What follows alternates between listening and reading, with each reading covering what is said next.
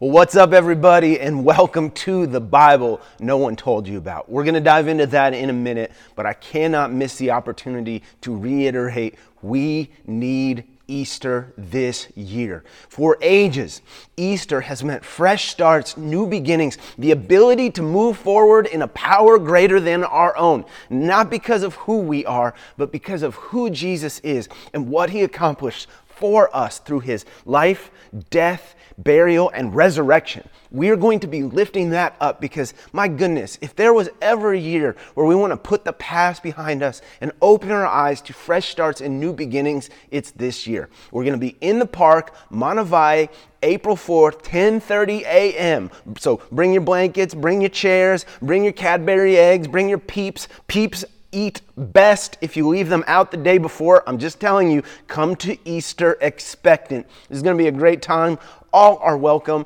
Cool stuff for your family, the whole family and kids, all that to be said. We're going to keep rolling. Just to remind you though, I can't wait to be with you guys and lift up Jesus together in person on Easter. We will also have our regular Momentum Online services that weekend.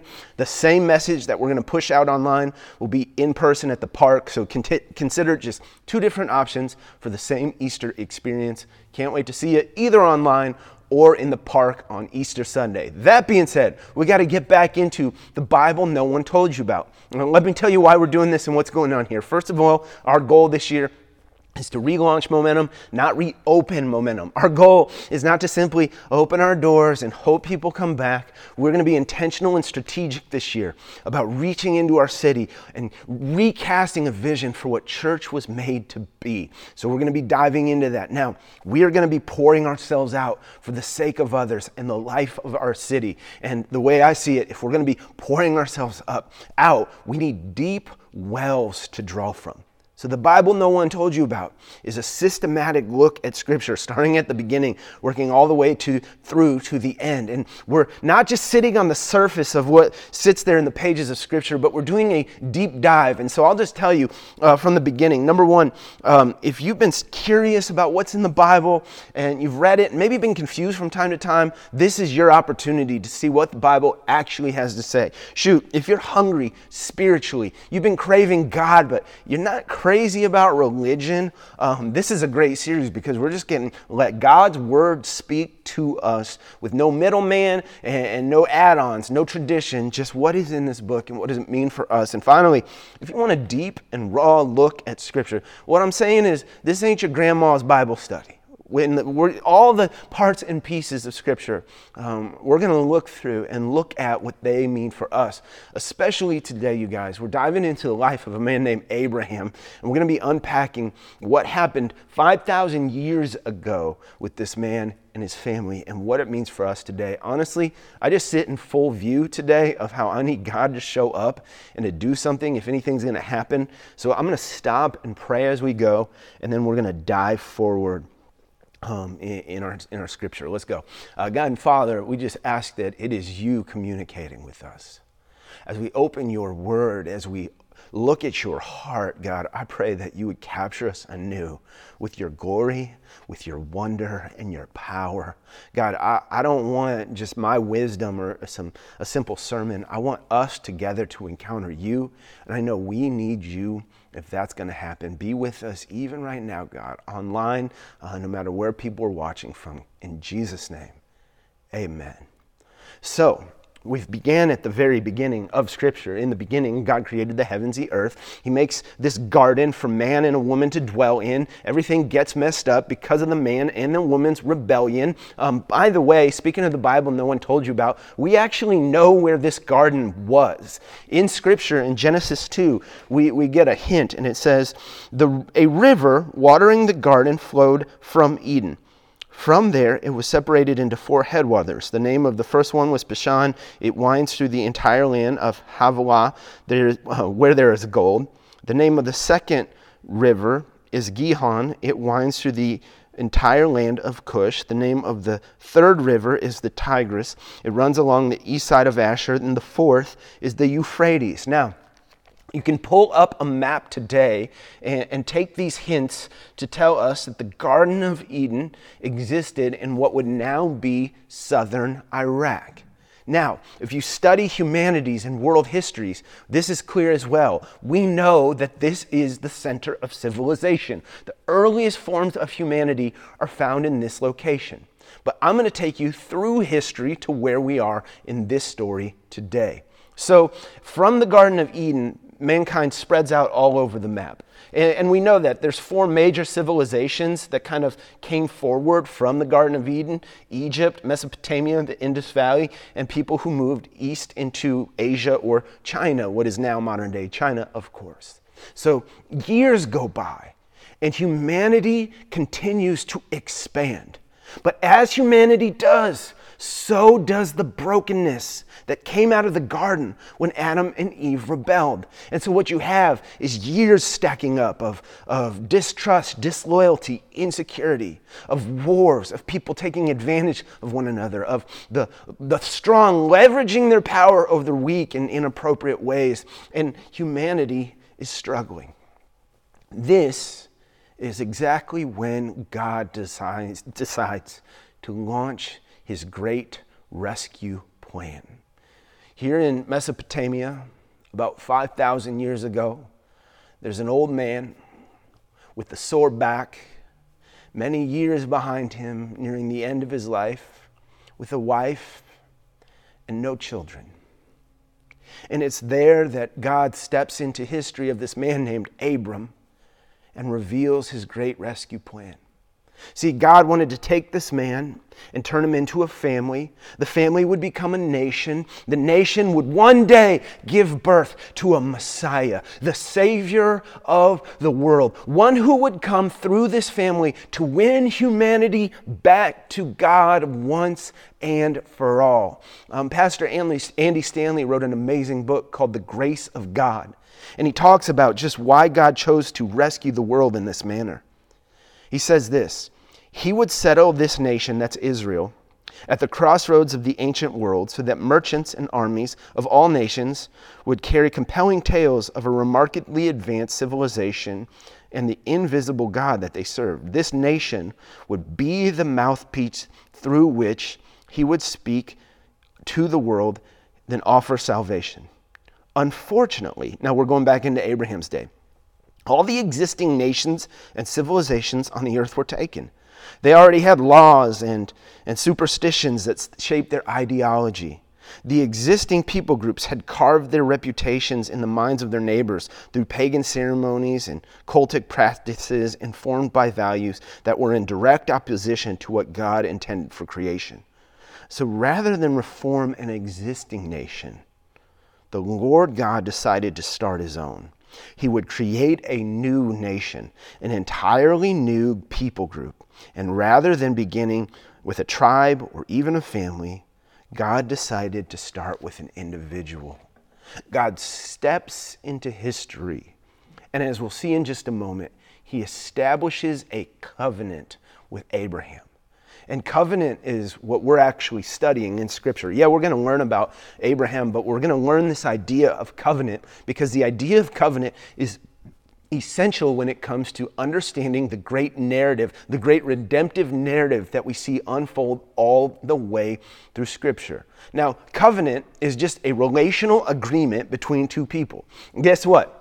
If you are married, you are in a covenant relationship with another person. Now, in history, covenants were very common. They're not unique to Scripture. Uh, in a time marked by clans and tribes, tribalism, land, war, raids, and rape, covenants were common. If you had resources that I need, and I need protection that you can offer with your tribe, we might form a covenant together. And covenants were these massive ceremonies where my tribe and yours would come together. Families would stop what they were doing, and everybody would come from the surrounding areas to witness these covenants. Covenants in Abraham's day were taken seriously. They often involved the sacrificing of some sort of animal to show the severity of the covenant. The blood spilled from the animal was a symbol that if I break this covenant or you break this covenant, it's your blood that's going to be spilled. As a matter of fact, in Abram's day, there was this common ceremony where to participate in a covenant, picture this big family gathering at night, fires lit, torches, people from all over, your clan, my clan, coming together. And then they would take several different animals, and I apologize if this is a little vulgar or grotesque for you, but they would cut the animals in half and lay half a, half a cow here, half a cow here, half a goat here, half a goat there. They would cut these animals in half, smallest to largest, and they would make this trench that you would walk through in the animal's blood. And to seal the covenant, I would walk through the middle of these animals, and then you would walk through the middle of these animals. And in front of everyone, we would be saying to one another, If I break this covenant, may what happens to these animals happen to me and my family. They took covenants very serious in this day. Now, hold on to that because in just a minute, we're going to watch God show up and, and enter into a covenant relationship with Abram. But let's do a little more work on covenants. I'm going to give you a background on covenant so you have this in your mind as you continue to study the Bible and learn God's big narrative. Now, in Scripture, there's lots of different covenants. Um, Noah, I, you see them, they, they change the name. It says the Noahic covenant. I'm just going to call that Noah's covenant, the, the Abrahamic covenant. Rather than changing it uh, into new language, I'm just going to say there's Abraham's covenant, there's Moses' covenant, a priestly covenant, David's covenant, and a new covenant through Christ. And when I say covenant, just think of agreement or arrangement between God and man in terms of relationship. So, for example, the Mosaic covenant or Moses' covenant is that God is going to give Israel the law, and if they follow the law or the way of living shown in the law, God will bless them. Now, there's all kinds of different covenants. The priestly covenant that says one day a priest from this certain tribe will sit on God's throne forever. I could go on. Okay, People have written volumes and volumes on covenant. I just want to tell you the most important thing to know about covenant when you hear covenant in the Bible. Number one, every covenant points to Jesus, and every covenant was fulfilled by Jesus. One, every covenant was points to Jesus. Two, every covenant was fulfilled by Jesus. Uh, I'll cut to a common one that maybe you heard as a child if you grew up around the faith. Um, in the story of Noah's Ark. God and Noah meet together at the end. Uh, if you don't know the story, there is a moment where a cataclysmic flood wipes out humanity uh, because of God's wrath and man's wickedness. And then there's a man named Noah. He's rescued on a boat with his family and animals. At the end of the flood, the water levels recede, and God and Noah meet together. And God meets, makes a covenant with Noah that he will never again take out his wrath on humanity and there's this rainbow in the sky to symbolize the way that God has created peace between himself and mankind. Now, this points to Jesus. It points to a day when one day the wrath of God would not be poured out on humanity, but it would be dealt with through Christ on the cross. As a matter of fact, the original language in this moment in Scripture says that God hung his bow in the sky. The weapon of his wrath was hung in the sky. And the bow was not pointed down at humanity, but rather up at God himself to say, when God goes to war on, on evil and sin ultimately, it will be himself taking the punishment for man's, uh, for man's sin and, and, and moral filth. Okay, so it points to Jesus and ultimately was fulfilled when Jesus took care of the wrath of God on a cross once and for all. Okay, now you kind of got covenant. It's different ways that God establishes covenant with humanity.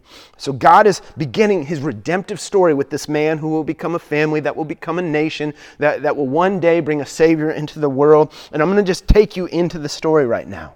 It says, the Lord had said to Abram, Abram, you're going to hear his name, Abram and Abraham. So God shows up and speaks to this man, and he says, Go from your country and your people and your father's household to the land I will show you.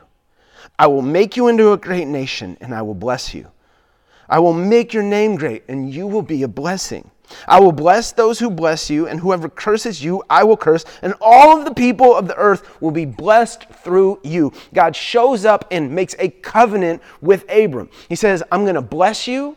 I'm going to turn your family into a great nation, and the entire world will be blessed by you. Now, if you were to watch what happens, you see Abram respond with obedience, but it gets rocky quickly. It says in the scripture So Abram went as the Lord had told him, and Lot went with him, that's his brother. Abram was 75 years old when he set out from Haran. He took his wife Sarai, his nephew Lot, and his, his possessions they had accumulated, and the people they had acquired in Haran, and they set out for the land of Canaan, where and they arrived there. So Abram takes God at his word, moves his family to this land that God's going to show him. Now, what happens next is hardly heroic in its nature. And get this, as we study the Old Testament scriptures, when you see people do bizarre things, nowhere in scripture does it say these people were acting right. They're not always examples to us. And Abraham isn't either. As a matter of fact, after these words, God makes him this promise. He shows up in this man's life and comes to him with this huge covenant of blessing. And Abram follows for a little bit, but his faith wanes quickly. I can relate to that. And he's like, How am I going to become a great nation? I'm old. My wife is old. He says her womb is dried up. We're as good as dead. He's 75. His wife is advanced in their years. My wife and I were laughing because she's a labor and delivery nurse, and they now call 35 years old a geriatric pregnancy. Figure that one out. There's Sarah, and somewhere in her 70s. And God says, You guys are going to become a great nation. So you watch a couple more chapters go by, and Abram begins to doubt. He's on this journey with God, but there are way more questions than answers. And, and you watch his faith wane in the process. But then, God shows back up. And this is where something truly amazing happens. Chapter 15, God shows up and he says, Don't be afraid, Abram, I'm your shield. I'm your very great reward. But Abram said, Sovereign Lord, what can you give me since I remain childless? And the one who will inherit my state is Eliezer of Damascus. And Abram said, You've given me no children so a servant of my household will be my heir. That was actually a common practice back then. Then the Lord came to him and said, This man will not be your heir, but a son who is from your own flesh and blood will be your heir. And he, that's God, took Abram outside and said, Look up at the sky and count the stars, if indeed you can count them. Then he said to him, So shall your offspring be. Abram believed the Lord, and it was credited to him as righteousness. And then something amazing happens. God wants to meet with Abram in a manner that he can understand. So God arranges a ceremony that Abram would have been well familiar with to confirm the covenant. He tells Abram to grab a cow, a goat, a ram, a dove, and a pigeon and to split them in half, as was a common practice in his culture. And together, they were going to confirm the covenant. But this is where, follow me, you guys, follow me. This is where something truly amazing and unexpected happens. If you were to read the story, Abraham prepares to make the covenant. He splits the animals and does everything just as he'd probably seen his fathers do, or maybe he had done at some other point in his life. And God puts Abram into a deep sleep, and then the presence of God passes through the animals itself, and then Abram wakes up from the sleep. But here's the remarkable thing Abram never walks through the animals. God didn't allow him to do so. You could keep flipping through the pages and you'll see that Abram never walks through the animals to confirm the covenant because God was making a statement in this moment. If you were in the original audience and you saw a covenant like this being made and you saw one party pass through but the other never did, you would be turning pages going, huh, there must be something or this must happen later in the story. I wonder when he actually confirms covenant as well. But that's not what happens here. God makes a promise to Abram and then says, Tell you what, I'm going to be completely responsible for seeing this through. God makes a promise to Abram about a family, a blessing, and one day a Savior who would transform the world forever. And God Himself says, It's on me. And should you fail, or Abram, should you falter, it doesn't matter. I will pay the cost myself. What kind of God does that? What kind of God says, if you fail, my love will prevail? What kind of God says, hey, I want to make a deal with you. I want a covenant with you. I want a relationship with you. And I don't even want you to pass through the animals. I don't want you to feel like our relationship is conditional upon your behavior. See, I believe you can tell a lot about a person by the kind of deals they make. My friends in business and real estate and investors would tell you pretty quickly you could tell a lot per, about a person by the kind of deals they make. You could tell a lot about a realtor by the kind of deals they make. You could tell a lot about an investor by the kind of deals she makes. And you can tell a lot about a God by the kind of covenant he makes. What kind of God says, you know what? I want relationship with you. I want to win humanity back to myself. And even if you fail, I will pay the cost myself. Do you remember? Passing through those animals meant if I don't uphold this covenant, may what happened to them happen to me. What kind of God says, if you fail or you break the conditions of this covenant, I'll be the one slaughtered for it? You know what kind of God I see in that? I see a loving Father you know, I don't know if you realize this, but a deal like that is unheard of. Those of you who have bought houses or, or buying houses, you get this, right? Because you remember you found the house, you wanted the house, and then you started working with your lender and gathering all those papers together and W 2s and pay stubs and all the stuff. And then it finally came time to sign for the house. And they send that um, notary over to your house and they take a thumbprint and then you start signing and dating papers and it says, hey, for real, you're going to owe us a lot of money. And then you sign, they flip it over and the next one's like, no, seriously, you owe us tons of money. And then you flip it. And then the next one's like, no, really, we will take your children should you not pay. And you know what I've done? I've, I've filled out a couple of those this so far. And, and I've noticed there's no piece of paper at the end of the agreement that says, oh, you know what? By the way, if you're not able to pay, don't worry. Uncle Wells Fargo will cover it for you. Oh, that doesn't happen. But in God's economy, it does. Who would do that? I'd say a loving father. Um, I'm an 80s baby, and I turned 16, I think, in the year 2000, if my math is correct. And so I didn't do the thing where these kids today are like, well, I got Lyft, I got Uber, I don't need a driver's license. No, coming in my generation, you got that car ready before you could drive. At 15 years old, I had purchased with the help of my family this beautiful Ford Tempo. It's not this Ford Tempo, mine was way better. And I was so pumped to drive. I'd been thinking about that day since I was a child. And I get the Ford Tempo, and, man, you better believe I switched these out for some Walmart rims. And you better believe there were two 12 inch Rockford Fosgate subwoofers in the trunk. You better believe that thing rattled. You better believe my friends and I just sat in the car when we were 15, just waiting for the day I'd turn 16 and we'd be rolling in this thing. Now, here's the cool thing. Um, I remember you know, working odd jobs and doing what I did growing up, making enough money, saving for the car. And my dad and I, we split it. You know, my parents fronted some money, I fronted some money, and I, I believe there was a gap there because my, my dad said, Tell you what, we'll get the car, um, we'll pay this part, you pay that part, but you still also have to pay us a little more. And so we did it. And we set up a payment plan. And I remember taping a piece of paper to my wall, and each month I would make my car payment for about 150 bucks, and I would cross off the little the little ledger that I had created for myself, and so I knew how much debt I had left. And I'll never forget something. I probably wasn't even half the way there of paying off my debt. And I brought my dad my payment like I always do. And I handed it to him, and he goes, You know what, Matt? It's good. I'm like, what? I mean, I still owed a thousand and some odd dollars, and he wasn't taking this payment. He's like, tell you what, man, it's good. And I was shocked because I hadn't paid all the way. But he absorbed the debt himself and erased it.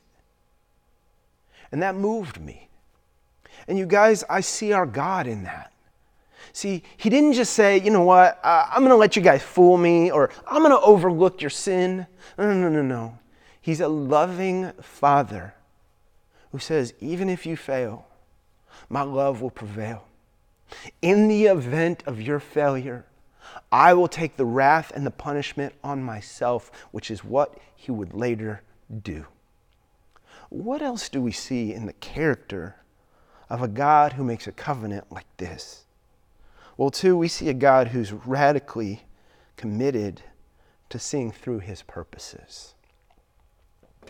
We see a God who's playing football like a Herschel Walker or a Walter Payton or an Emmitt Smith. He's, he's saying, you know what? I'm taking this ball to that end zone no matter what it costs me. If I got to put my shoulder down, if I got to stay in bounds, if I got to go right up the center and carry this play through and I get blasted for it, I'm going to get us there. I see that in God.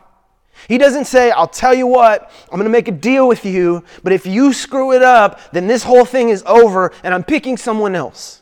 He doesn't say, I want a relationship with you, but only when you do a good job and it's convenient for me. In these words, you see a God who's radically committed to pursuing his people in love.